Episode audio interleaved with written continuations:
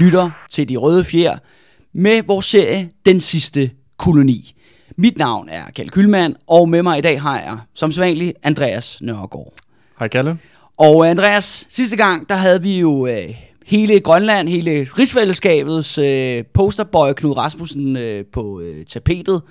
Og øh, er du kommet ned af hunde, hundeslæden siden sidste, Andreas? Eller, eller nej, nej, jeg sidder der stadig og venter Nå, på, øh, stadig på at vi skal i, dag, i gang i dagens afsnit. Yes.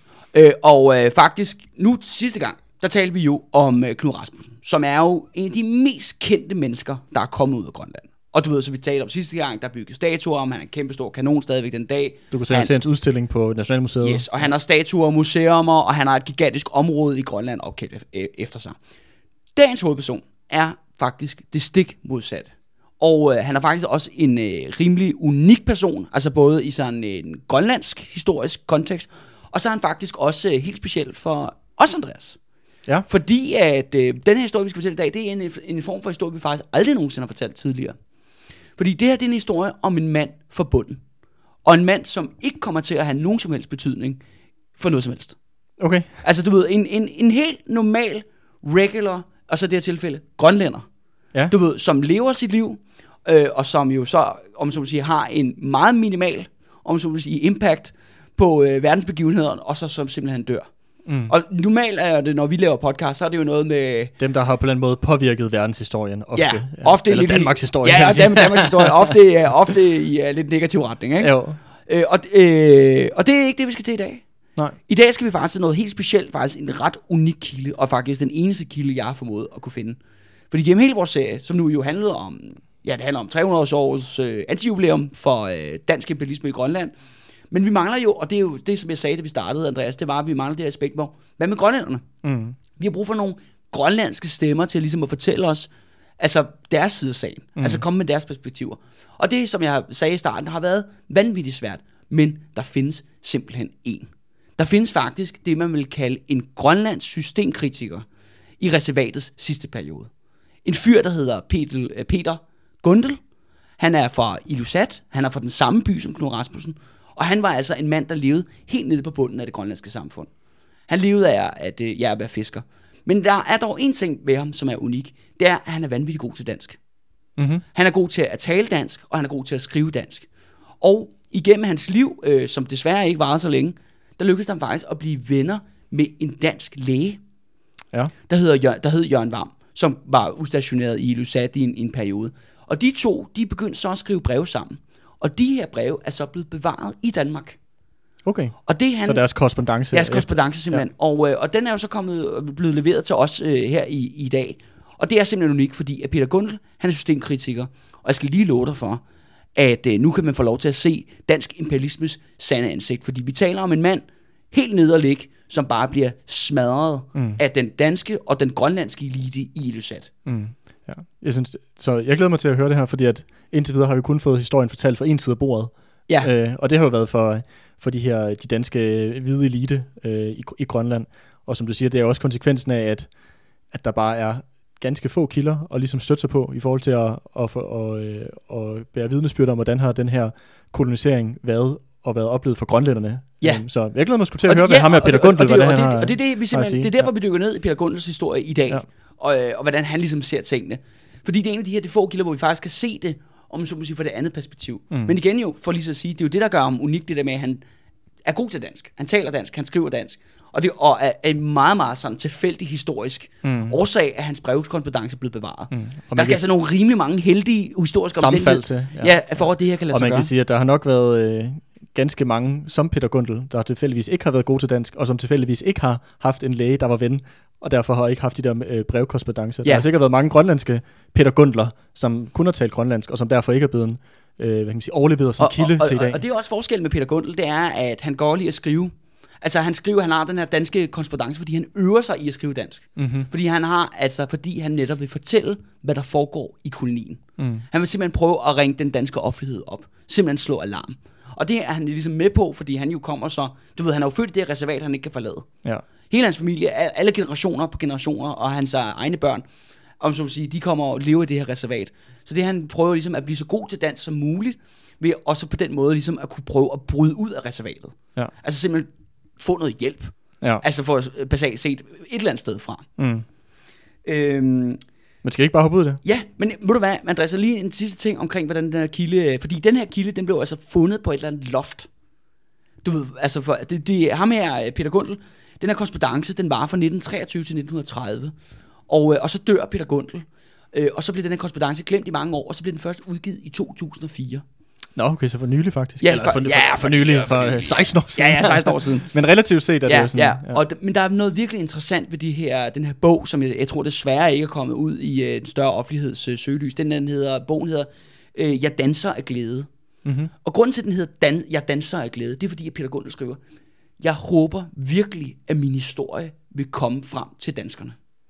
Hvis det sker, vil jeg danse af glæde, enten i live eller i graven, skriver han. Mm. Men det er altså først nu, At han kan at danse. historien er, og som siger, det er ikke mig, der har fundet kilden, det er ikke mig, der har publiceret den, men jeg føler også lidt, Andreas, at vi to, vi skal prøve at, at gøre ham noget justice. Mhm. Altså fordi, det var det eneste, han ville, det var, at den her historie netop skulle nå ud til dansk, den danske offentlighed. Mm. Og nu har vi selvfølgelig ikke hele offentligheden, der lytter til det røde fjer. Vi har, en lille, vi har en lille del. vi har en lille, vi har vores eget lille hjørne. Ja. Men forhåbentlig, altså, øh, kan det skabe meget mere øh, ja, opmærksomhed Mm. omkring den her historie. Også fordi det er virkelig en autentisk øh, og brutal historie Mm-hmm. om at leve som grønlænder i det danske, i den socialistiske, humane øh, imperialisme, som er Socialdemokratiske det, socialdemokratiske paradis, som er øh, det grønlandske reservat ja. i mellemkrigstiden. Apostel Hans Ede sagde, Bibelen er mit våben. Kongen af Danmark sagde, penge er mit våben. Lad os begynde fra begyndelsen. Øh, Peter Gundel, han er født i, øh, ja, i Lusat, Jakobshavn, som det hed dengang. Det er den samme by, hvor at, øh, at øh, Knud Rasmussen er vokset op, og lad os sige sådan her, de kendte hinanden. Okay. Altså, og det er også noget med, at øh, jo- Knud Rasmussens far var jo præst. Ja, så han er altså helt sikkert Ja, ja, så ja, Peter Gundel er blevet undervist i religion af Rasmus, Knud Rasmussens far. Ja, okay. Og du skal også huske på, Det altså, er også et lille samfund, jo. det er jo et lille samfund, og det er jo nu ikke, nu er Ilusat ikke ligefrem den mindste bygd i Grønland, men det er heller ikke den største. Mm. Øhm, Jeg tror, det er den tredje største by i dag. Ja, ja, det kan godt passe. Men han bliver altså født ind i total fattigdom. Og det, han her brevkorrespondance med ham her, Jørgen Varm, ligesom øh, skildrer, det er jo bare, altså, om man så må sige, øh, død og sygdom over det hele. Konstant som hverdagsfænomener. Og nu kan du også huske i episode 2, Andreas, vi snakker om den der øh, grønlandske gennemsnitslevetid. Mm, var det 25 år for mænd? 25 år for mænd og 30 for, 31 for kvinder. Nu er, nu er vi jo kommet et stykke ind i 1900-tallet. Øh, levealderen er steget lidt. Så nu er den omkring 30 for mænd øh, og omkring øh, 34 for kvinder. Okay. Så der er sket en mindre forbedring, Ja. øh, siden om så at sige, vi dykker ned i spørgsmålet i, slut, i slutningen af 1800-tallet. Ja, men stadig rimelig, øh, rimelig elendig Jamen det, det øh, hvad kan man sige, livsudsigt, du har. altså for Peter Gundel vokser op, det er bare en historie om, altså ikke kun altså familie og venner, men også bare naboerne, for eksempel. At folk, de dør jo som fluer i det her samfund. Og de dør jo af sådan nogle, øh, om man så må sige, klassiske fattigdomssygdomme. Øh, de dør blandt andet af tuberkulose, som plager dem rigtig meget. Altså det der, hvor man ja, det sætter sig på... Øh, ja, det er jo en virus, der rammer lungerne, ikke? og man hoster, og man hoster blod op, og man dør af det. Og det kan gøre, gerne tage et, et stykke tid. Øh, og det er også, øh, han taler også om øh, andre, for eksempel også bare ulykker, altså kajakulykker. Mm. Folk, der er ude og, og, og fange, og selvfølgelig, altså, øh, du ved, så går der hul i kajakken, eller de dør i det kolde vand. Og også om det her med vådeskudsulykker, der også sker. Altså folk, der kommer til simpelthen at, at, at skyde hinanden ned. Under jagt. Ja, ja. ja, jagt, eller bare derhjemme, fordi der ligger våben fremme, og der er børn, der leger med dem og sådan nogle ting. Der er på et tidspunkt en, en græld, græld historie, hvor at, øh, et, øh, en dreng, han skyder sin søster lige i ansigtet over i nabohuset, hvor Peter Gundel han bor, ikke? Mm. Så det er altså virkelig, Det er sådan noget, man hører fra USA i dag. Ja, ja, ja, men ja. det er altså hårde, hårde øh, liv og, og liv i, i dyb øh, fattigdom. Og øh, mens han sådan set øh, vokser op, jo han minder om, som siger, han er som de fleste grønlændere er nede på bunden. Ikke? De overlever ved at fiske, de overlever ved lidt jagt. Ikke? Og så kan de måske få nogle små jobs øh, af danskerne en gang imellem. For eksempel når, når skibet kommer den der ene gang, de der to-tre gange om året, så skal der jo ligesom lastes og fragtes, og der kan måske der skal bygge nogle huse, eller hvad det kan være. Mm. Så der er forskellige, man kan få nogle forskellige daglejerjobs øh, igennem øh, den danske koloni. Så det, man hudler sig simpelthen igennem. På meget tid, tidlig, øh, tidligt tidspunkt, der bliver Peter Gund ligesom opmærksom på, jo, at han lever jo i et apartheid-samfund. Det vil han så ikke kalde det. Men, det kalder, Men det kalder vi det. Det kalder man til eftertiden. Ja, og det er, også det, det er også det, han siger jo netop. Han snakker om, at han siger de, de, direkte, vi behandles som slaver. Mm. Øh, og vi bliver set ned på, altså vi, vi bliver behandlet øh, nedledende. Øh, folk, de hvide, de snyder os, og de udnytter os. Og det opdager han på tidligt tidspunkt, og han har sådan en historie, han fortæller ham, der skrev til ham, der Jørgen Varm, hvor at han kan huske, at fordi at, øh, at det er en højtid af en eller anden slags, så er han på besøg hjemme hos Knud Rasmussen. Altså, eller Nå, hans han- far. Okay. Ej, det er ikke fordi, han kan huske Knud Rasmussen som dreng, men man kan huske faren der, ikke? Og kommer hjem, øh, og, øh, og, og, du ved, og, de, øh, og de, øh, skal, de får noget mad, eller det er et eller andet øh, noget gaveværk af ham der præsten. Så men det så ser han, Sådan en eller anden form for sådan noget, sådan noget øh, festmiddag-agtigt. Ja, ja, du Sådan noget velgørenhedsagtigt. Øh, Ja, nej, men det, de har sådan noget med forskellige højtider. Kongens fødselsdag, eller Mm. juleaften, eller hvad det kan være, eller konfirmander, eller hvad det kan være. Altså, så bliver der ligesom givet gaver ud, og får man lidt Ja, okay. slik, eller hvad det kan være. Ja. Men, men det er ikke sådan set det, der er hovedhistorien. Det er hovedhistorien, det er, at han kommer faktisk ind i en hvid mands hus. Det er det, der hans oplevelse er. Han kommer ind i det her, de her hvide mennesker, der hvor de bor, og lige pludselig så ser han jo bare, hvordan det er så radikalt anderledes for den der, ja, om så må sige, lille bitte øh, hytte, øh, om så må sige, lidt øh, huleagtige, som mange grønlændere bor i, de her små, øh, små huse, de bor i, hvor der er jo enormt tilrøget og enormt mørkt. Og, Hvad man kalder det sådan noget tørve. Ja, ja tørvehytter, ikke? Jo. Og så kom han ind i sådan et dansk træhus, og det var jo bare sådan, han har aldrig prøvet noget lignende. Og så, kan, så husker han, som man siger, jamen så spørger han sin mor, jamen hvorfor bor danskerne så meget bedre end os? Og så siger hun bare, jamen sådan er det. Mm. Det er sådan, det er sådan livet er, det er sådan samfundet er. Jeg, jeg tænkte faktisk på noget, fordi nu snakker du om, at, at han sender de her øh, breve til ham der lægen, Jørgen, eller Jørgen. Ja, Jørgen Varm, ja. Hvad er hans rolle? Altså, kommer vi med ind i det historien, eller er, han, altså, er det fordi, at ham der Jørgen, han er en, der kæmper ligesom sympatisk over for grønlænderne, og gerne vil have, at der bliver mere lighed, eller Jamen, vi skal nok komme ind på, hvordan de to ligesom... Øh, hvad, der, hvad hans rolle er i ja, det ja, her? ja, hvor, okay. hvor ligesom han popper ind. Ja. Fordi det her, det er jo, som du siger, det her, det er før korrespondancen begynder. Nu er det bare, det, om så det, det, er, det, det er Peter Gund, der beretter om sit liv, mm. indtil han møder Jørgen Varm, ikke? Og hvad der ligesom, hvad der, hvad der skete med ham. Så han oplever ligesom, da han er, da han, da han er helt lille, så lægger han altså mærke for, til det her apartheid-system, som Ja. han lever i. Ja. Ja, han har også en historie om for eksempel, at så øh, på et tidspunkt, så bliver de hyret Knud Rasmussens far til at lave noget arbejde for ham i tre timer. Og så bliver det så om betaling, altså, og nu er de blevet nogle store knægte, ikke? Mm. Så måske sådan en øh, 11-12 år, eller hvad det er. Og så beder de så om noget løn, øh, eller noget for, for deres arbejde, og så får de bare øh, tre øh, stykker lakrids hver.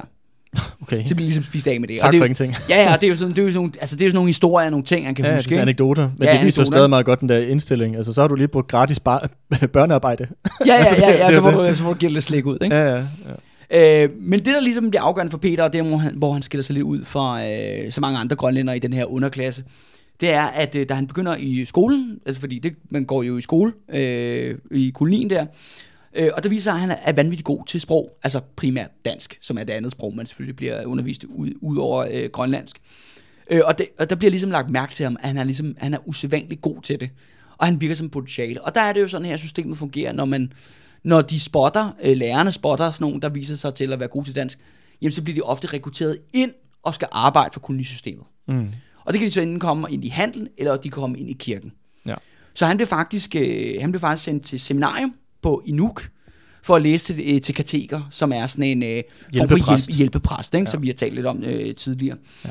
Øh, og der kan, man, og lige, der kan man så se, at Peter nærmest han, øh, er jo så en gang på, vej, på vej til at blive en del af den grønlandske elite. Mm. Øh, og så kommer han, Han, er, så, på, han er ligesom det første, st- øh, øh, den første fod op ad den der stige, der er den sociale rangstige i det grønlandske samfund. Ja, lige præcis. Ikke? Og, det, og den eneste måde, man faktisk sådan set kan forbedre sin tilværelse på, jo. Mm. øh, som, som grønlænder, det er jo netop det, der hvis man ligesom, du ved, går... Kan gøre sig nyttig Jeg gør så nyttig, ikke? Og, ja. ja. og, og ligesom, ja, øh, øh, om så må sige, hive sig fast på øh, kolonimarken, ikke? Fordi Mm. når det regner på præsten, så drypper det på dejen, ikke? Og ja, det er eller sådan, kateten i det her. Eller kateten i det, i det her tilfælde.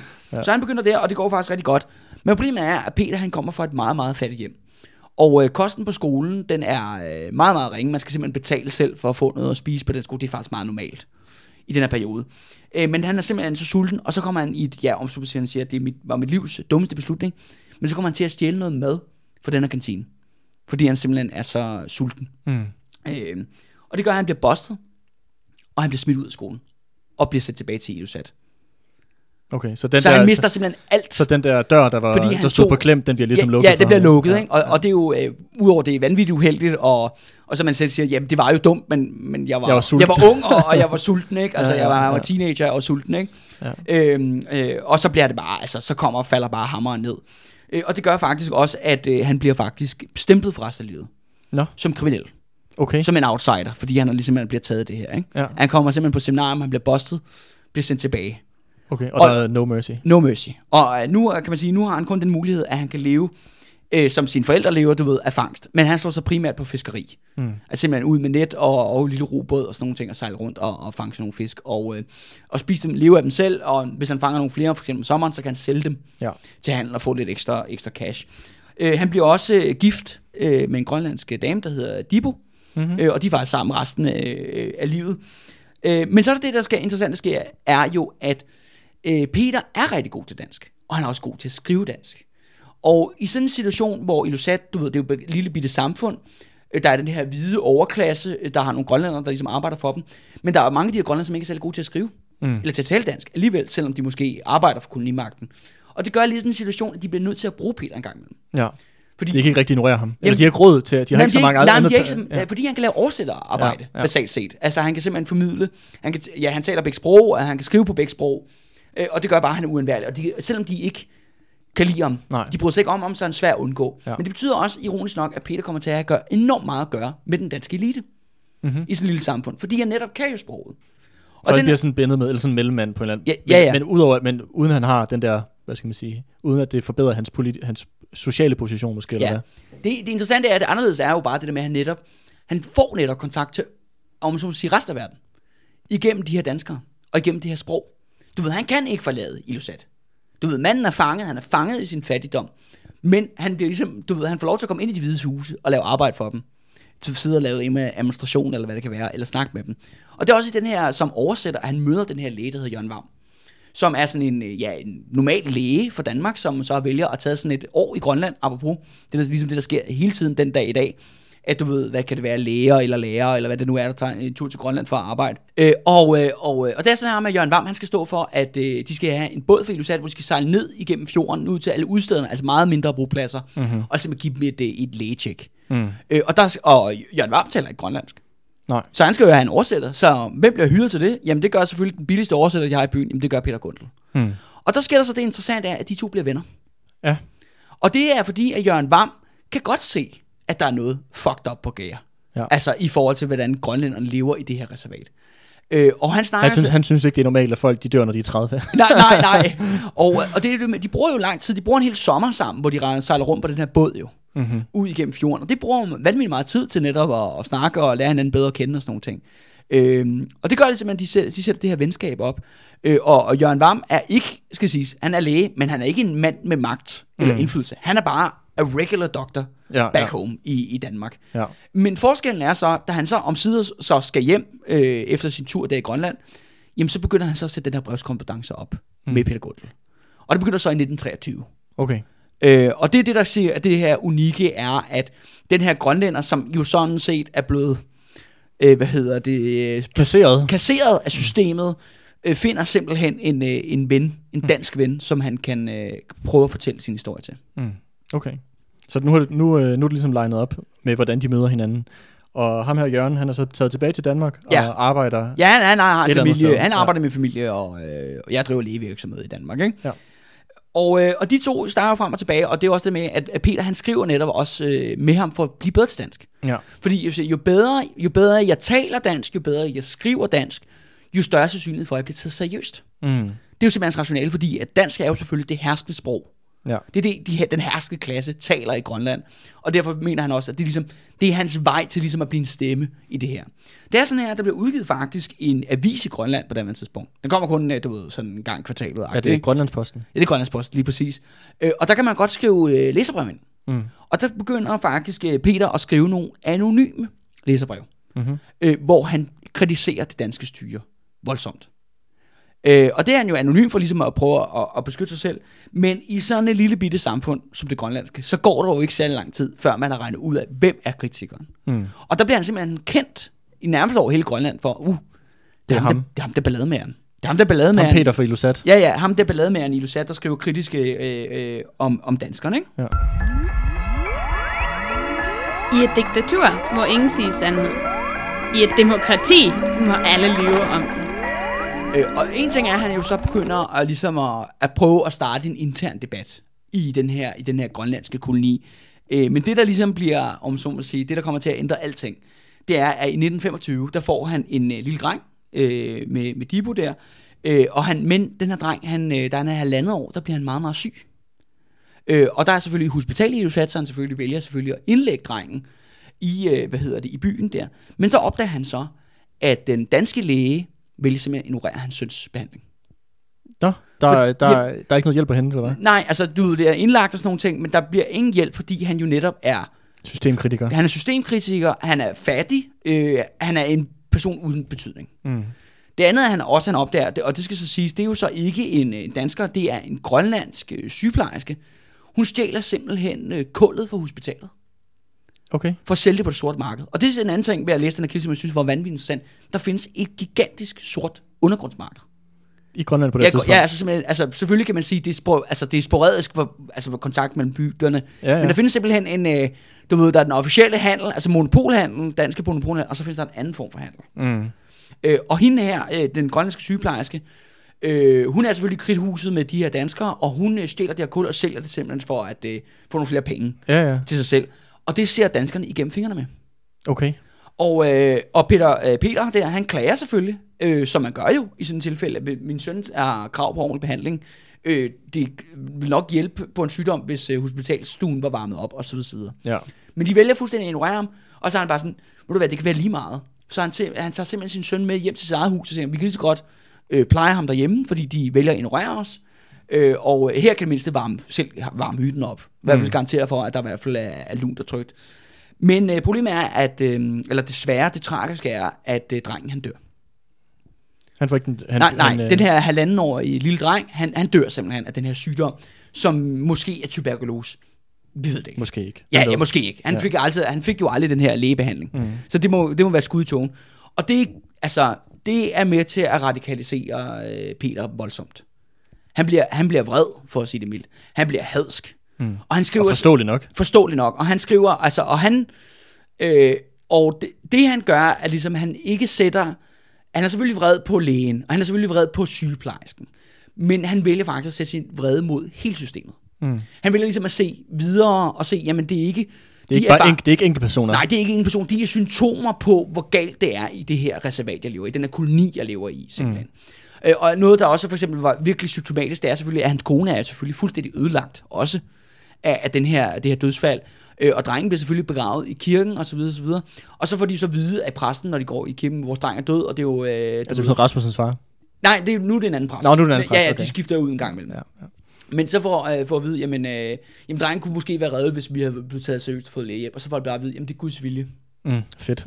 Og det er også det, er, Fed Gud. og det er det, han siger, det er det, danskerne siger Ja. hver gang. Fordi de kan jo godt se, vi dør, når vi er 30. Mm. Og så får vi vide af myndighederne, det er Guds vilje. Mm. Eller, der er ikke noget at gøre. Sådan er det bare, ikke? Mm. Men det er jo et system, der er blevet sat op for Danmark. Mm. Og det bliver han rasende, og der overvejer han faktisk at gribe til vold. Altså han er så lidt derude, han om man så må sige, overvejer Han er terrorisme. der, skal jeg tage min rifle? Ja. Ja, tage min riffel eller mit spyd eller et eller andet, ikke? Og, ja. og gå på en killing spree igennem, øh, igennem bygden. Øh, men det vil han så ikke at gøre, fordi han som siger, jamen det vil jo ikke løse noget i sig selv. Forstår Nej, man? Det vil ikke ændre noget fundamentalt i hvert fald. Nej, nej. Men det system. Og det viser jo også det der med, at Peter Gundel er... Jeg skal sige, at Peter Gundel er ikke... øh, Han er ikke sådan en engel, eller forstår hvad jeg mener? Altså, han, øh, han er sådan en mand, der lever lidt på kanten du mm. ved, af loven, fordi han, ja, om så må sige, blev presset ud i den situation. Men han er jo faktisk en enormt intelligent mand i betragtning. Altså det der med, at han, ja. han kan se de der Han kan se større ting. længere. Han kan, se, han, ja, han kan ligesom se ud over bare det umiddelbare, og, Ja. og se større sammenhæng. Men også det der med, at han ikke på den... Det, vir- altså, jeg forstår virkelig godt, at han er vanvittig vred, og, øh, og øh, ja, har masse foragt over for det her system, og præsten, og der, der siger, at det er Guds vilje, at hans søn skal dø. Men det her med, at han heller ikke bare ligesom er i hans følelsesvold, og, Nej. og måske og gøre det, som der måske ville være den letteste indskydelse, og så dræbe præsten, eller Ja, ja. lægen, eller hvad ved jeg. Men det der med, at han ligesom også holder, holder igen, det, Ja. ja. det viser ligesom også noget, noget karakter. Og det er jo igen det der vanvittigt interessante, fordi at Peter Gundel er virkelig en, altså, en mand for bunden. Vi kan ikke nærmest ikke komme længere ned, altså i det grønlandske samfund. Ja. Altså, altså nu har vi snakket om de korte lund- lunder samfund med Ja. middelalderen og sådan noget. Altså, Ja, ja. Det, det her det er jo noget, det er, det er rimelig anderledes hans reaktion i hvert fald. Ja, ja, ja, lige præcis. Ja, ja, men det er det med, at men han er jo faktisk enormt intelligent. Mm. Og det synes jeg bare virkelig, altså, synes jeg er dybt fascinerende mand uden skolegang, altså med en meget begrænset skolegang, ikke? Og lige han har været halvanden eftermiddag på seminarium, og så kommer til at stjæle æble, ikke? Og så blev han, og så blev han livsmadret. Altså han er virkelig en selvudlært fyr, øh, som er i stand til ligesom at kunne se det større billede. Mm. Og det, ser, det sker bare, Men det er nok også det der med, det, at, det sker ikke så tit i underklassen, fordi de netop jo mangler de der øh, ressourcer og overskud. Ja, men er det ikke det, man siger, at nogle gange er erfaring den bedste lærer, lærermester? Det kan man- sige, ja. På den måde har han jo haft masser af erfaring. Han har jo, han har jo levet det her, den her koloni, det her system, og har haft, øh, har haft øh, sin omgang, både med eliten i forskellige sammenhæng, både på godt og ondt. Så på den måde har han jo haft masser af førstehåndserfaringer med, hvordan, hvordan samfundet og dens dynamikker fungerer. Ja. Øh, så Peter, efter det ligesom han er kommet sig over ja, søndens øh, dødsfald der, så går han jo ligesom i tænkeboks og ser, hvad han, skal, hvad, hvad han skal gøre. Og den plan, han simpelthen udtænker, det er, at han skulle jo netop prøve at, at sige, jamen, det er håbløst. Han har prøvet at starte en debat i Grønland igennem Grønlandsposten. Det fører til ingen, ikke en skid. Tværtimod, ikke? Altså, de, alle, han fik bare om, som man sige, i stempel, ikke? Så jamen, det vi vil gøre, bliver nødt til at råbe den danske offentlighed op. Fordi Danmark er jo i hvert fald demokrati, altså det er jo demokrati nede i Danmark, ikke i Grønland, men, men dernede er det jo demokrati, og tænker, når der er nogen, der må kunne hjælpe at kunne gøre noget. Og hans første indskydelse er selvfølgelig, jeg skal selvfølgelig have fat i Knud Rasmussen. Mm-hmm. Den store grønlandsfar, den store, store ven af grønlænderne, Mm-hmm. øh, som jo her, nu er vi jo netop i 1925, det er jo det år, som vi snakker om i sidste episode, Andreas, hvor at Knud Rasmussen når rockstar, Højden, ja. højden status. Og de er jo fra samme by jo. Mm-hmm. Så, Og de kender hinanden. Ja, og ja, ja, eller, ja det kender man fra hinanden perfekt, tror jeg. De Ja. ved godt, hvem, hvem, hvem hinanden er. Øhm, og det er jo, så- jamen, jeg bliver nødt til at tage fat i ham, og han skal ligesom være min vej, fordi han siger jo selv i alle de her foredrag, at han er grønlændernes ven. Mm. Øh, og det er sådan en ting, hvor jeg også ligesom vil kritisere lidt Peter Gundel der. Han er en smule naiv, øh, hvordan det kommer til, hvordan det politiske politik og kolonisystemet fungerer i Danmark. Mm. Men jeg har det bare sådan, jeg kan nærmest ikke bebrejde om det. Hvor fanden skulle jeg vide det fra? Ja, ja. Han har aldrig været ude i sit bygd. Jo, den ene gang, han skulle læse på seminaret i Nuuk, ikke? ja. Han er jo fanget i det der reservat. Han har ikke nogen mulighed for at tage til Danmark. Nej, nej. Fordi hvis han kunne gøre det, så har han gjort det. Mm. Men det kan han simpelthen ikke. Ja. Øhm, så han på sin, om jeg skriver så et, øh, et lang, øh, hvad hedder det, klage øh, og, om til Knud Rasmussen, og beder ham ligesom om at starte debatten ned i Danmark for mig. Mm-hmm. Tænker, På, det, på mine vegne. på, på min ja. vegne, ikke? Ja. Øh, det er simpelthen det, der er øh, hans plan. Øh, og der er det også det der med, at det, og, og Jørgen Vam, som man så skriver de her breve til, og det skal så siges jo, de øh, får de her breve, de bliver udvekslet nogen kun omkring 3-4 gange om året. Okay, så det er ikke Ja. fordi, det er hver, Nej, nej, nej, hver altså uge, de, de er så- pændevenner, ikke? Igennem mange år, men, ja, men, på, du, men, men, de, kan kun, sporadisk. de kan kun svare hinanden efter Ja. lange perioder, ikke? Ja. Og det er jo på grund af ja, skibsfarten, og ja, som vi talt meget om, at de naturforholdene gør i Grønland, at, Ja, ja, ja. ja. at Du kan ikke bare- du kan ting ikke- går lidt langsommere, ikke? Ja. Ja, så- ikke at sige, at det meste er lukket ned om vinteren. Ja, og så det er også Peter Gundel med, han er også, med, han er også klar over det der med, at det får Knud Rasmussen og Jørgen Varm til ligesom at ligesom prøve at ændre noget i kolonien. Det er ikke noget, der sker på en eftermiddag. Det er noget, der kommer til at tage år på grund af simpelthen øh, kommunikationsvejene Mm. mellem kolonien og, og, og Danmark. Øh, Og det er så her, hvor han skriver det der med, jeg vil danse af glæde, Mm. hvis den her historie kan komme ud. Yes. Øh, og nogle af de ting, han skriver blandt andet, han skriver en meget, meget lang tekst øh, til Knud Rasmussen, og det han selvfølgelig gået i gang med i forskellige sådan, instanser i kolonien. Først tager han op det her, det grønlandske kommuneråd. Kan du huske, at Jørgen, øh, Johannes Rink, ikke Jørgen, men Johannes Rink, han lavede de der øh, forstanderskaberne. Ja, hvor vi fik, de der, man fik sådan nogle øh, kasketter. Ja, lige præcis. Ja. De her forstanderskaber, de morfer ligesom ind i, i starten af 1900-tallet ind til at blive sådan en kommuneråd. Mm. Men ideen er den samme. Der er en hvid, der bestemmer. Der er nogle grønlænder, der bliver valgt. Mm. Øh, men de her grønlænder, der skal vælges, det er ligesom nogen, som øh, den, dan, de danskerne ligesom ved, at dem kan de stole på. Mm. Og det siger øh, Peter Gundel jo, det er jo et skindemokrati, det er en joke, det repræsenterer ikke noget som helst. Og som også siger, at de fattige grønlænder har ikke en stemme i det her. Ja. De har ikke nogen Det er, politisk... ligesom, det er ligesom aftalespil. Ja, lige præcis. De har ikke nogen stemme øh, i, det, i de her kommuneråd, så derfor er de, de fungerer ikke, som de var meningen. Eller det er det, han tror i hvert fald. Ja. jeg, jeg tror, de fungerer lige præcis, som de er udtænkt, de skulle være. Men han tror... Jamen, Men der, han kan i hvert fald godt se, at, Ja. det, at, det, er et, øh, at, at, det er, at det er spil for galleriet. Ja, det er spil for videre. Og det andet er også, at de kommuneråd nemlig er også den dømmende magt. De fungerer ja. også som politimyndighed. Okay. Øh, internt blandt Grønland, de kan ikke dømme danskere, men de kan selvfølgelig gå dømme grønlændere. Mm. Og der var også virkelig problematisk. Så, Ja. der er både, så det er ikke kun et politisk spørgsmål, det er også juridisk spørgsmål, Mm. som han selvfølgelig går i, i clinch med. Ja. Det andet er så det der med, at han taler om, virkelig om det der med, at øh, alt er domineret af handelsmonopolet og fangsten. Det er det, hele den grønlandske hverdag handler om. Det der med, at han fanger jo selv fisk, andre skyder sæler, og så fremdeles. Øh, det er, at han siger, at øh, vi bliver snydt hele tiden. Mm. Altså det med, at vi øh, sælger vores produkter for en meget, meget lav pris, Og skal betale meget høj pris for... og for varerne, vi får ja. ja. igen. Og det er det samme øh, hele tiden. Og han siger, at det der med, at øh, fattigdom og snyd og det sorte marked er så udbredt blandt danskerne. Det andet element, som jeg også ville kritisere, det er jo det der med, at... Øh, Prøv lige, prøv lige at vente, hvad siger Ja. du? At du siger det med, det sorte marked er ligesom udbredt, og folk er fattige. ja, at og- danskerne bruger det sorte marked. Ja, okay, de bliver brugt Det er dem, der, dem, der styrer det. Okay. Du ved, dem der er loven, monopolet, har også et sort marked ved siden af. Ja. Fordi hvis grønlænderne har nok penge, så kan de selvfølgelig godt få det, de gerne vil have. Ja, ja. Du ved, der findes jo altid en vej til, hvis du vil indgå en forretning, ikke? Altså, Ja. det er jo ligesom narkotika, eller Ja, ja. find på det, sæt, sæt gat på flere, ikke? Også ja. Andreas, Så, ikke? så, det, så det vil sige, at der er den officielle, det officielle marked, Ja, som, der er monopol. som er det grønlandske handelsmonopol, Ja, ikke? kongelige grønlandske handler. Ja. Og så har du så det sorte marked ved siden af, som også betyder danskerne. Ja. Og uanset om du går på monopolmarkedet, som navnet også selv giver sig, så bliver du rimelig meget snydt. Ja. Og hvis du går på det sorte marked, bliver du måske snydt endnu hårdere. Ja, men, men til gengæld kan man sige, at der er jo bestemte kvoter for, hvad, hvad grønlænderne kan få.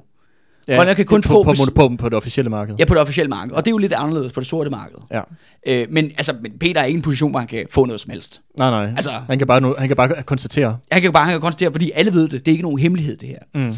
Øh, det andet element er også, han, han taler om det der med, at, at grønlænderne bliver konstant, også i kolonien, jo, de bliver jo nedværdige. De, det er sådan noget med, at for eksempel, at når de står i butikken, handelsbutikken, hvis der kommer en hvid og skal handle, så skal alle grønlænderne gå ud og Nå. stå med hatten i hånden ud foran butikken. Okay. Og vente på, at danskerne skal handle færdigt. Nå. Du ved, der er, altså, det er jo det der med at sige, det der apartheid-system. Ja, ja, ja. Det er altså fuldstændig normal hverdagsagtigt i interaktionerne. Og han siger det der med, at vi får hele tiden vide jo, at du er sådan en, du er dum indianer, ikke? Og du er alkoholisk, og du er misbruger, og du er dulig, og du er doven og sådan nogle ting. Mm. Men han sagde, men de virkelige alkoholikere, de virkelige misbrugere, de kræfter med dem, der er inde i danskerhytterne. Mm. Fordi, og det er jo også det, han konstaterer, der er jo masser af druk. Øh, ikke så meget narkotika, det er svært at skaffe det op, men der er masser af druk i blandt den danske elite, fordi de er jo ude på en udpost. Ja, ja. Øh, så, så de, Det så vi også under- den tradition, som hans æde har sat op, øh, har de overhovedet ikke brudt med. Nej, nej. Øh, lad mig sige det sådan, ikke? Ja. Øh, og der, der siger han jo det der med, at det er jo hyggeleri jo. Mm. At de, de, også fordi, at øh, det er jo forbudt for grønlænder at få for eksempel at få alkohol. Men de kan godt få det en gang imellem af danskerne, for eksempel på kongens fødselsdag. Ja. Så får de alkoholrationer. Og det er det, han taler om, at der er de her to elementer, alkohol og sultekost. Mm. Sultekost er jo det her, hvis de ikke har noget fødevare, så kan de gå op og bede om at få noget øh, Tvebakker eller tvebakker, eller hvad det var, ikke? Det bliver brugt som repression. Mm. Det bliver brugt til at styre befolkningen og ligesom få tingene til at glide, ikke? Mm. Altså de her konkrete, ja ting, altså maden kan det ikke overleve udenunder, og hvis du ligesom skal, du ved, gøre folk lidt glade, ikke? Jamen, så, får, så får de lige lidt snaps, ja. ikke? Eller de skal synke en eller anden kamel. Så, så. Ja, ja, ja, ja, ja, ja. Og han, han taler selv om på et tidspunkt, at øh, fordi han jo bliver, arbejder som oversætter på et tidspunkt, så skal han øh, sidde og lave lægejournaler for en dansk læge. Faktisk en kvindelig læge, overraskende nok. Øh, så sidder der, og hun er, vanvid, hun er fuld hele tiden. Nå, Øh, og så, øh, og så, og så, men han, han har fået det her job øh, om at lave det her administration og journaler. Fint nok, det sidder han og arbejder mange dage med, fordi det er åbenbart et kæmpe arbejde. Mm. Øh, han får gjort det færdigt, øh, og så vil han så godt have penge for det, fordi han har udført et stykke arbejde. Øh, men det kan han ikke få, han får tilbudt alkohol i stedet. altså øh, hospitalsprit simpelthen, hold da kæft. i stedet for. Ja. Men det er ikke fordi hun har pengene, men det er bare mere sådan, at... Øh, fordi hvis hun skal ligesom... Hvis hun, hun, fordi hun kan godt få penge, men så skal hun jo levere en kvittering Ja, ja, ja. til ja, ja. handel eller lægehus eller hvad det er og sådan noget. Så, jamen, så er det bedre ligesom at give mig alkohol i det, stedet for. gør Men det, så siger han, jeg vil ikke have alkohol. Mm. Jeg, vil have, jeg vil have penge, så jeg kan købe... Øh, Mm, Rigtig mad. Eller Eller hvad der skulle. ting til mig og min kone, ikke? Ja. Altså, øh, det ender faktisk med, at han sidst får løn, fordi han bliver ved med at presse hende. Okay. Men det er også det der med at vise Peter Gundel der.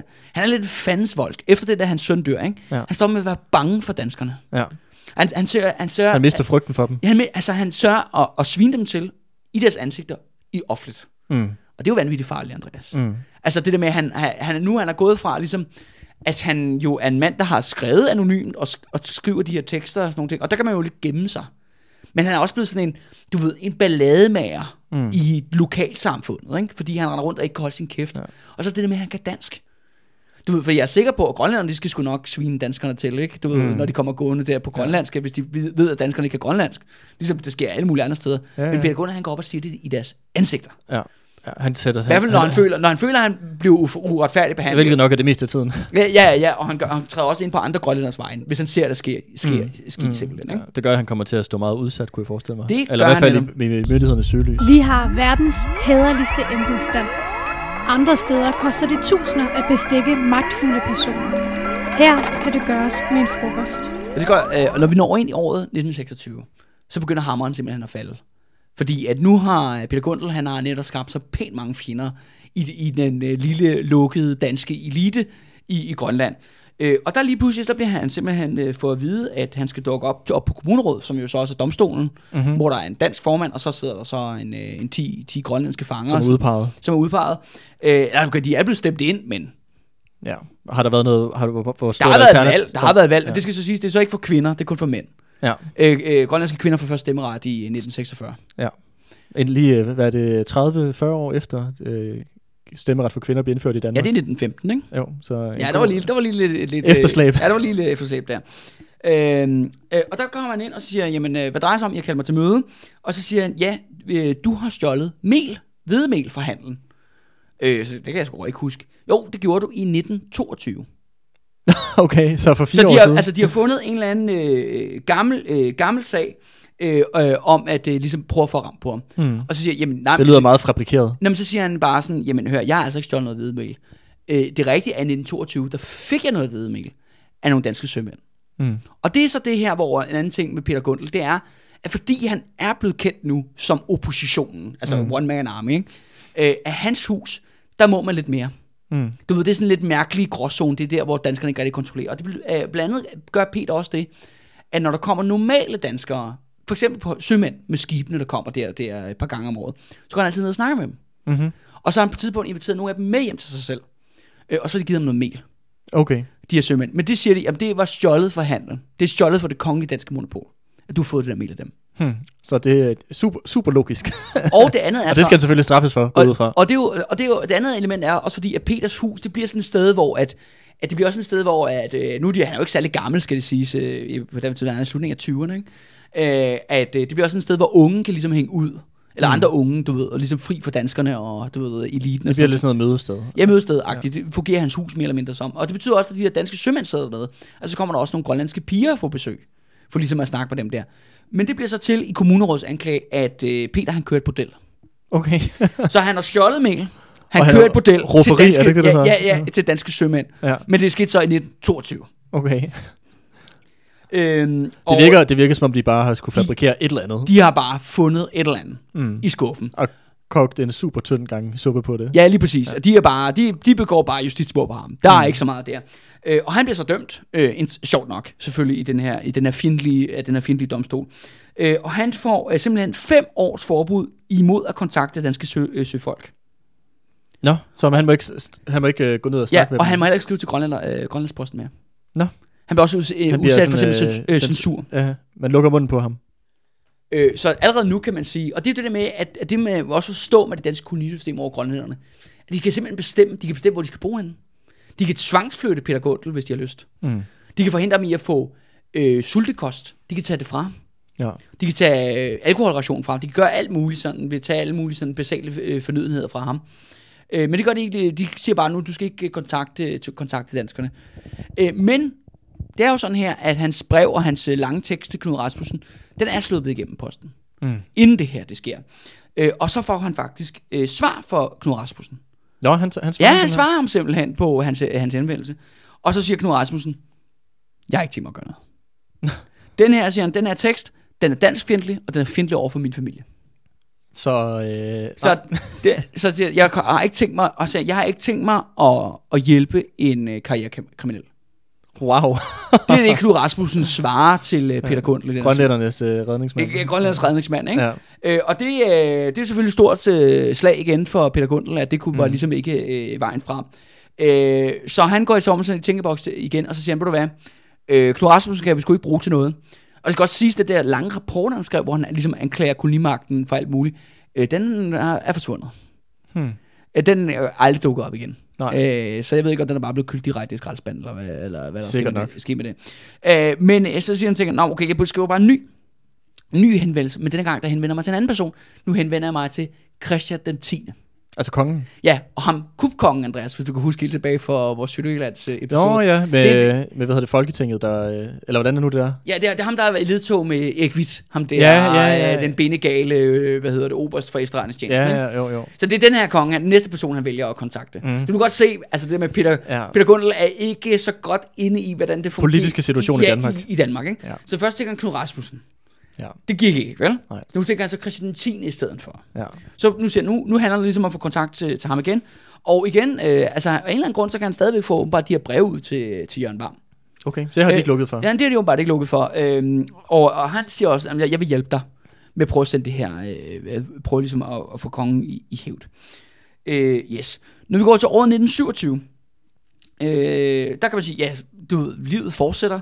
Øh, og så øh, er det sådan her, at Peter, øh, Peter Gunnar, han ryger i en konflikt med en grønlænder, en nabo, der hedder øh, Jonathan, øh, som handler om noget med nogle, øh, nogle øh, øh, fiskesnøre, der bliver viklet sammen. Mm. Du ved, det er sådan lidt et, et fuck-up nede på havnen, ikke? Ja, ja, ja. Og så kommer... Øh, Men der udvikler sig en konflikt. Ja, men Peter Gunn kommer med en spidekommentar Ja. øh, til ham her. Og det er fordi, at øh, ham og Jonathan, jeg tror, som jeg forstår teksten, så, øh, så misbruger han sine to steddøtre. Okay, det tror jeg, det, det, Det, det, det, det, bliver jeg, ikke sagt, direkte, det er men... ikke sagt direkte, og det er sådan lidt, folk i gamle dage, de skriver ikke sådan nogle ting direkte, men det er det, min vibe er. Og i hvert fald det, der øh, Peter Gundel forklarer senere til Jørgen Varm, det er, at de her piger, de overnatter nogle gange hos øh, Peter og hans kone Dibo. Hmm. øh, for simpelthen at komme væk fra det der hus der. Mm. Øh, så, ja, altså, du ved, de har en eller anden... Der er øh, et eller andet, der foregår. de har et uheld nede på hav med nogle fiskesnøre, det kan jo ske, men så kommer han med det der kommentar med de her døtre. Ham der Jonas, han, han går bananas, øh, og tæver simpelthen Peter Gunden foran alle nede på havnen. Mm-hmm. Altså det er også, øh, du ved, næverne sidder løst, ikke? Man kan Mm. fandme få nogle flade i det der, i det der underklasse samfund. Så det er altså ikke kun danskerne, som han bliver upopulær hos. Det er, nu er det også øh, altså, hans nabo, for Ja, ja, eksempel. ja. Hvor man så måske kan sige, at det lyder måske heller ikke som om hans nabo er særlig sympatisk. Men om ikke andet, så, så, så, så fjenderne begynder ligesom at hobe sig op. Ja, øh, og, øh, og den situation, ja, altså Peter Gunn er blevet udsat for et voldeligt overfald. Mm. Øh, og der går han selvfølgelig til myndighederne. Øh, fordi, ja, det må jo ikke gå rundt og blive tævet. Og det er også godt sige med Peter Gundle, han er faktisk ikke en voldelig fyr. Nej, Altså, vi har altså- i hvert fald ikke indtil videre set, at... Nej, nej, nej, men det er faktisk en ting, han viser utrolig. Altså, han overvejer jo det der med, om han skal begå terrorisme, eller du ved, eller hvad skal vi kalde det? Ja, Væbnet sådan modstandskamp. rainbow- rainbow, ja, øh, ja, øh, væbnet modstandskamp, eller hvad vi skal kalde det, ikke?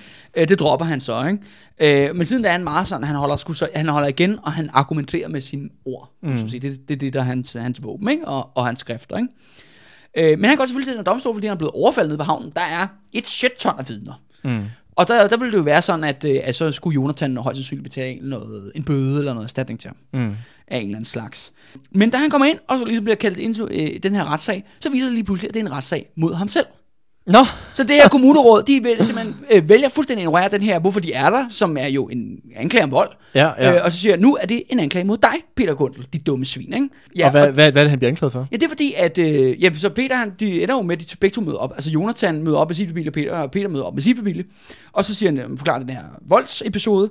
Øh, og så kommer Jonathans søn, øh, så, så, og så siger, jamen, øh, øh, lad os lige glemme det voldelige overfald. Øh, øh, Peter Gundel, han stjæler for handen hele tiden. Nå, Og så, og så kommunen, nej, det var interessant. Den sag tager vi lige fat i. du, vi glemmer lige den der med overfaldet. Nu tager vi lige fat i det nu, her først. Ja, nu tager vi lige det, fat i det her først. Og det han så siger er, at øh, Peter Gundel, han, øh, om så må sige, øh, når, de står, når de kommer ind med mange fisk, så skal de jo vejes, for de ligesom kan få deres udbytte af handel. Mm. Og der er det sådan her, at, at fordi at alle ved, at handel snyder, så har man sådan lidt, man man kan se sit snit til det, så lægger man lige en ekstra fisk på for en anden bunke over på sin egen. Mm. Så man prøver altså simpelthen at snyde på vægten. Ja. Øh, og det er en helt normal praksis. Mm. Du ved, alle gør det, hvis de kan slippe udenom det. Og Peter, han siger, han, altså, han står ligesom også ved det. Ja, ja, det har der gjort masser af gange. Ligesom mm. I har gjort. Ligesom alle andre. Jamen, han, han, han, han siger kommuneformandens navn, formandens navn, som er mm. grønlænder, og siger, du gør det også hele tiden, Jens. Ja. Altså alle ved... Alle, Preben og Søren og- ja, ja, men alle gør det, ikke? Ja, ja, ja. Fordi alle ved godt, at det her monopol, det er bullshit, ikke? At Ja. det er korruption og så videre, så videre, ikke? Altså, det er lige meget, ikke? Røveri. Det er røveri, ikke? Ja, men, men ikke desto mindre, så får han, altså, øh, han får simpelthen, øh, bliver dømt igen for tyveri, øh, og øh, nu skal han betale en øh, bøde på 25 kroner, hvilket er Vanvittigt meget. et vanvittigt meget beløb. Øh, men det skal så siges faktisk, at han får hjælp af, af Jørgen Vam. Okay. Til at, at, ikke betale hele bøden, men faktisk en del af beløbet, faktisk. Ja. Og, og ligesom det er grund til, at han kan ligesom klare sig igennem. Jeg tror, hvis ikke... Øh, hvornår, hvilke år vi, vi er i 20'erne her? Ja, vi er i, uh, i 1927 nu. Ja. 1927. Jeg tror bare lige sådan til, i forhold til sammenligning. Jeg ved ikke, hvad du, om du ved, hvad, hvad, hvad folk fik i løn på det tidspunkt, men jeg ved, når vi kommer op i 40'erne, så, Ja. så hvis man får 30 øre i timen, så er det en god løn. Ja, Og det er altså alligevel... og det er jo en arbejder i Danmark, ikke? Nej, nej, nej. Det Nå. er i Grønland. Det er i Grønland. Ja. Okay, jamen, lønningerne er også grotesk lave Ja. i, i Grønland, skal det Ja, siges. Men, men øh, okay, men selv, det er, og det er så 20 år ude i fremtiden, og det er Ja. 30 øre, men fem, man kan godt prøve at regne ud, sådan 25 kroner, det er meget. Ja, altså jeg ved, jeg kan huske, at en faglærts øh, arbejders årløn, øh, årsløn på den her periode, han, det er omkring øh, 4.000 kroner i Danmark. Ja, okay. Og det har sikkert været en brøkdel af det i Ja, ja, ja, ja, men det er et årsløn, og 4.000 kroner er Ja. ikke særlig meget i, Mm. i mellemkrigstiden. Mm. Øh, altså det, er- det, du ved, så er du ved, 60% er gået til husleje, Ja, ja. månedsløn og sådan noget, Ja, ikke? og du ja, ja. man skraver sig lige igennem til sidst, ikke? Mm. Så det er, måske en, det er måske det meste af en månedsløn. Ja, ja det, men det var det voldsomme beløb for Mm. grønlænder mm. i øh, 1927 at få den her bøde. Men, altså, men han får simpelthen noget hjælp, øh, Peter Gundel, der af af Jørgen Varm. Og men det andet er også, at han mister simpelthen sin valgret. Okay. Permanent. Ja, lidt ligesom også i USA, apropos, hvor Ja. ja. folk jo også mister valgret, hvis Ja, de har ja, været så dømt. han, han kan simpelthen han kan aldrig nogensinde stemme igen til Nej. øh, kommunalvalg. Nej. Øh, Som er det eneste valg, han kan stemme til, skal jeg sige. Så han kan jo Ja. ikke stemme til folketingsvalget. Men, Nej. øh, øh, så de tager simpelthen også hans øh, juridiske rettigheder fra ham. Øh, og så får han også øh, fjernet det, der hedder kongekost i fem år. Og det vil sige, at man får, øh, Grønland plejer at få sådan et lækkert måltid på kongens fødselsdag. Okay. øh, og det er jo så Christian 10. i det her tilfælde. ja, Ja, det ikke? hedder kongekost. Det hedder kongekost, og det mister han så i fem år. Nå. Det andet er så... Så også, at han faktisk har prøvet at kontakte øh, kongen direkte. ja, men det, det, men, det er måske mere... men det ved de her kommuneråd jo ikke. Nå, nej, det er rigtigt. Øh, I hvert fald ikke på, nu, på daværende tidspunkt i hvert fald. Jeg ved heller ikke, hvis kongen vidste, at han havde fået lov til at få det her kongemåltid alligevel. Altså, det kan godt være, Ja. at kongen havde været sådan noget, fuck, fuck Peter. Men, men det er bare, men forstår du, mener, de, de, altså, de er på sultegrænsen mange dele af året, så de her med, at de får de her lækre, gode måltider en gang imellem af Mm, det gør danskerne, en forskel. det betyder meget Ja. ja. i sådan en, i sådan en lokal øh, sammenhæng. Øh, og det andet er så også, at øh, på øh, ved Handels butik i Ilusat, der bliver simpelthen hængt et øh, billede op af Peter Gundel. Og ligesom, hvor han bliver miskrediteret. Mm. Så denne, Det er denne sådan spot og spe. Ja, ja, denne Grønland er uærlig, ikke? Mm. Mm. Og den plakat bliver faktisk sendt rundt til alle andre bygder i Grønland. Okay, så han bliver ligesom... Han, øh, altså, han bliver notorisk. han bliver sådan en, øh, hvad hedder det, gjort, hvad, hvad kalder man det? Sådan en, øh, gjort sådan sk- skræmmeobjekt, Ja, han- eller ja, ja. udskammet. Ja, ja, ja, han er en syndebuk, ikke? Ja, Eller- syndebuk, Ja, ja, ja. ja. Øh, og han er også ligesom eksemplet på, hvad der Mm. sker, hvis man ikke kan holde sin kæft Ja, og ret ind, ikke? ja. Øh, i, i, i kolonien der. Og det er jo helt klart, at det der med formålet er jo, at han skal knækkes. Mm. De vil simpelthen ødelægge ham. Og det kan man så også se, når vi går ind i, i næste år, 1928, at det der med, at der nu er bare en stringent plan om, hvordan kan vi få nakket Peter Gundel. Øh, den, den tager ligesom form sig blandt den der øh, danske og grønlandske elite i Ilusat. Fordi i 1928, i starten af året, der bliver han simpelthen anklaget for voldtægt. Og for at stjæle sprit øh, for, for sygehuset for at drikke det.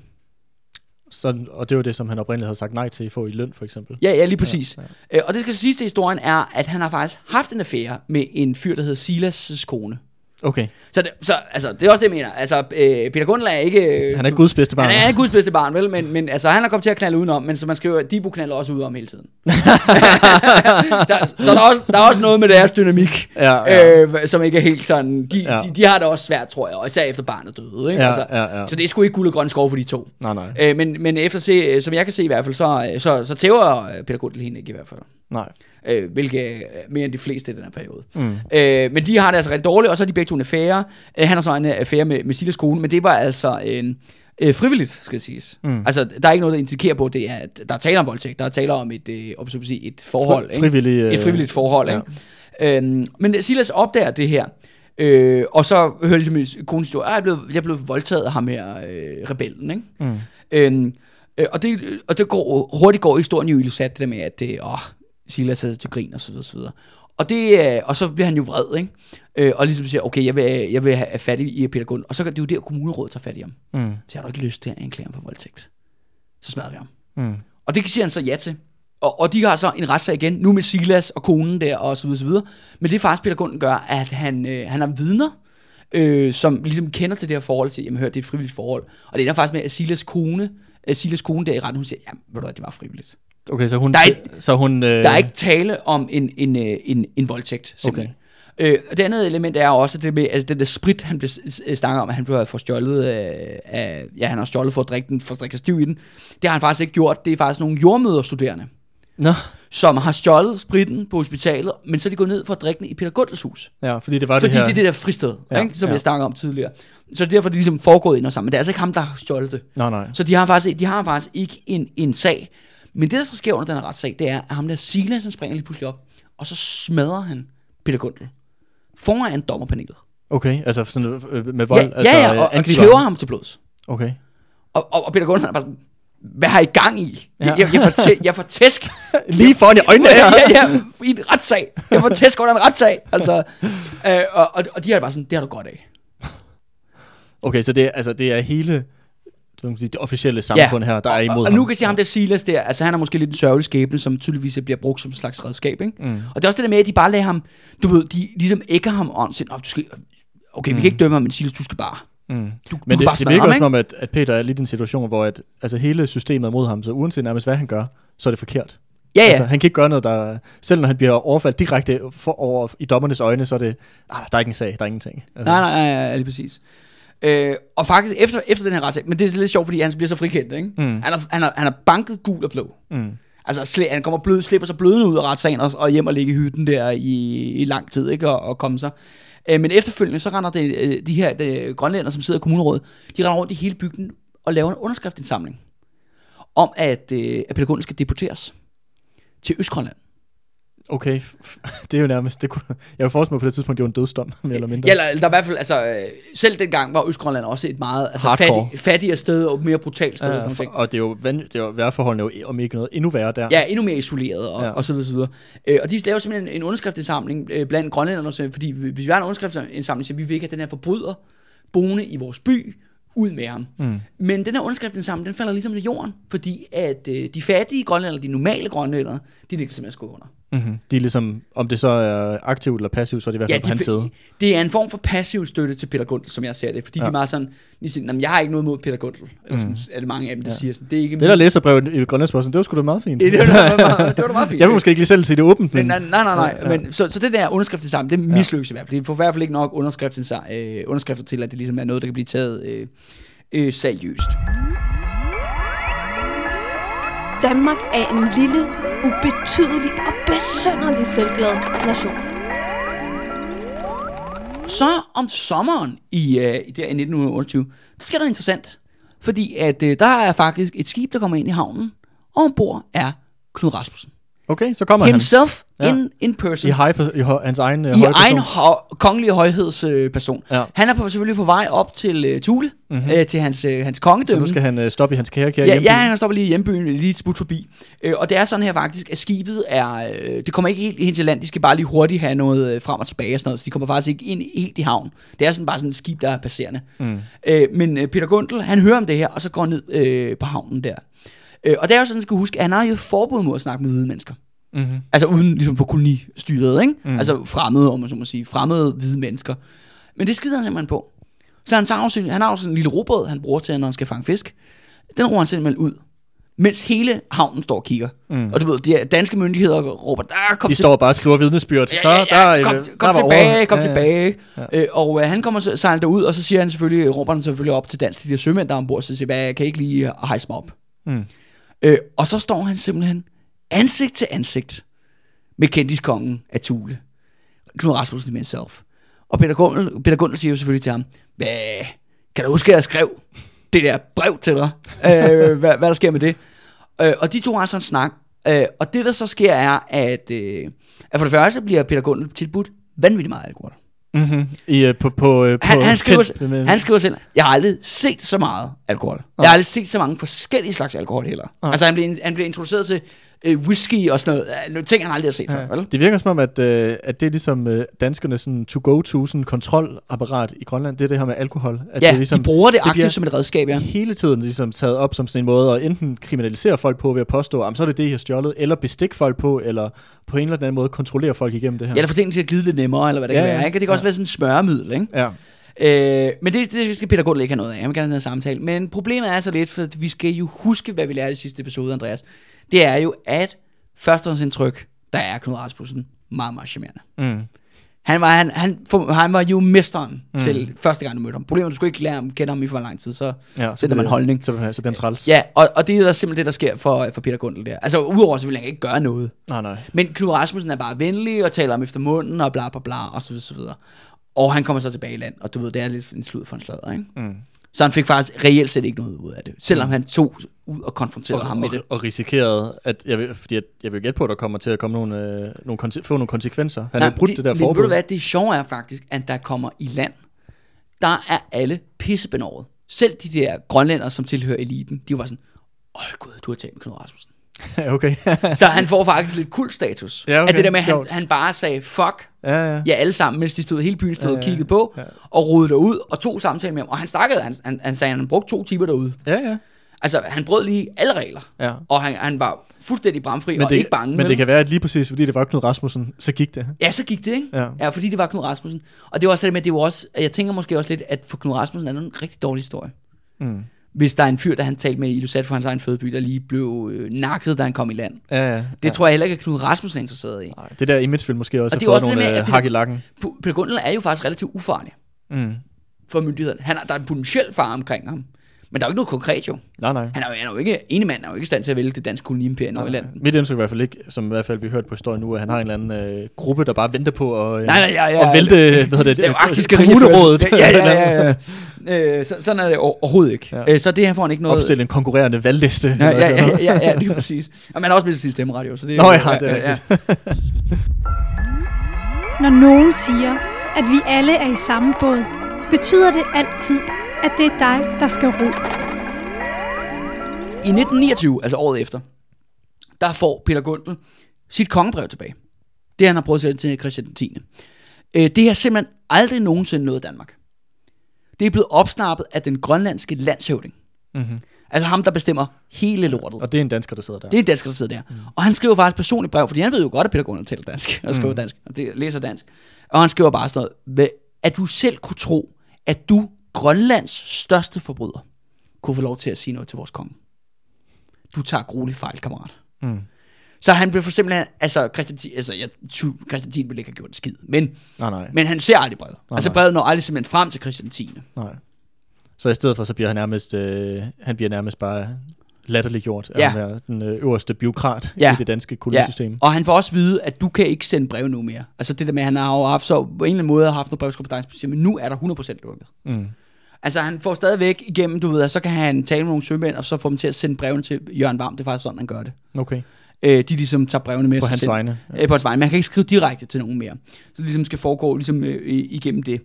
Øh, og der skriver han så til øh, Jørgen Varm og siger, okay, det går ikke med, øh, med, med kongen der, det går, når- det går ikke. Vi skal have fat i nogle andre. Og så er det fordi, at han har læst i nyhederne, altså Grønlandsposten, at altså næste år, altså 1930, der vil selv, selveste statsminister Torvald Stavning komme på besøg.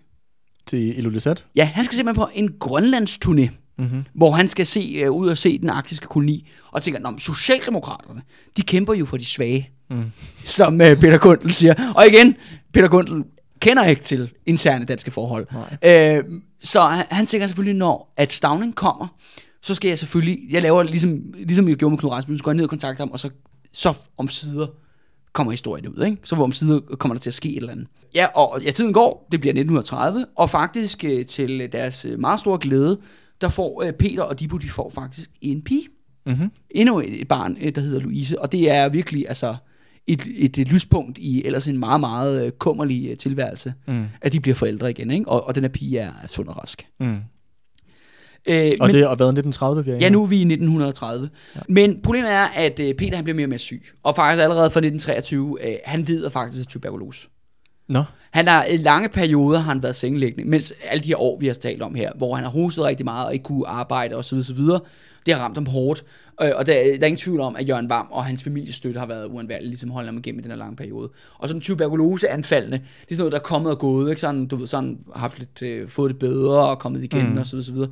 Men i 1930 bliver det værre og værre.